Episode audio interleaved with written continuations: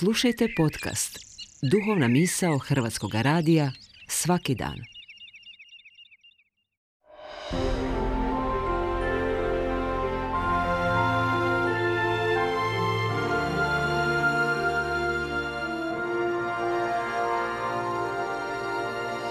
Duhovna misao.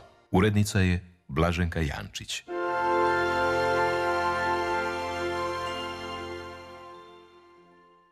Govori vam Dominikanac Frano Parcela.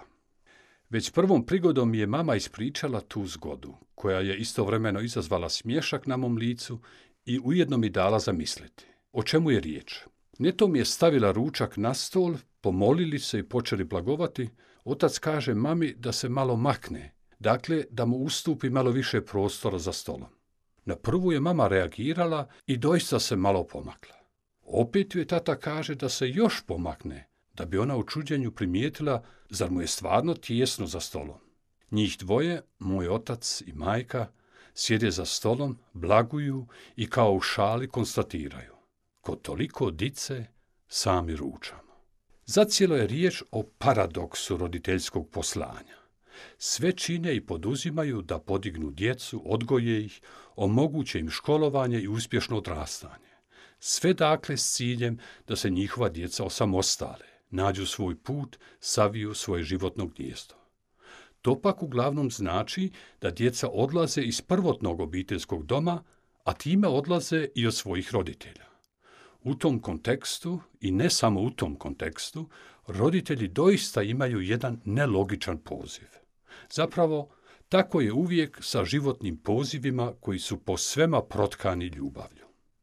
Čude se dakle naši roditelji nečemu na čemu su oni svjesno radili i dali sve od sebe da se to dogodi. Naime, da se njihova djeca osamostale. Kod toliko dice sami ručamo. Krije i nešto drugo u sebi, što ima i tekako dalekosežne posljedice. Ne samo za naše roditelje, odnosno za bake i djedove. Biti sam ili čak usamljen za stolom svakodnevice nije samo njihova konstatacija, nego i snažni vapaj čežnje, čežnje za susretom s djecom, unucima i svima koji ih liječe svojom blizinom. Svatko bi mogao iznijeti pregršt osobnih iskustava i uopće razmišljanja na tu temu. Povrh emocija, koje su izgleda dominantan izričaj u govoru o odnosu roditelj, djeca i obrnuto, jedno drugo zapažanje želim podijeliti s vama, poštovani slušatelji.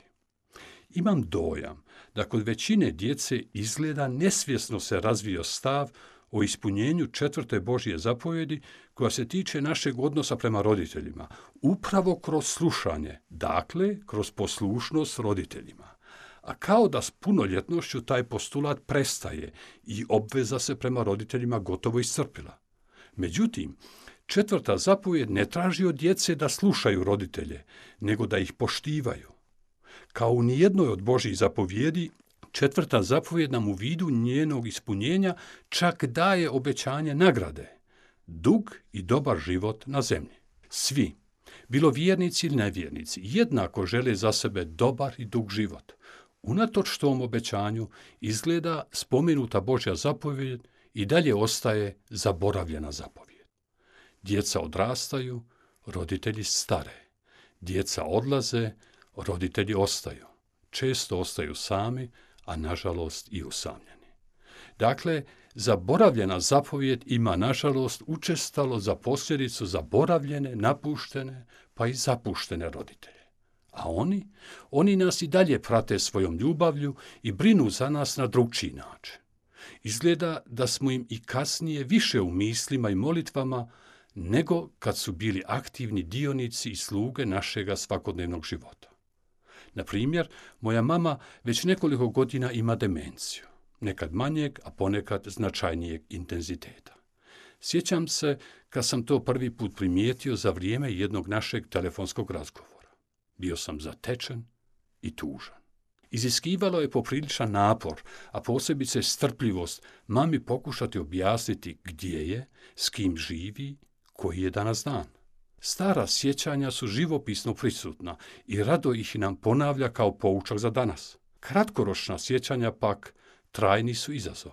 Da, zaborav i dezorijentacija su mamin trajni suputnik. Redovito razgovaramo preko telefona i čest je izazov kako mami pomoći kad pobrka imena, vremena i mjesta.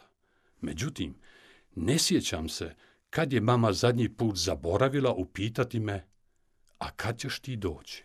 Prepostavljam da to nije samo pitanje moje mame.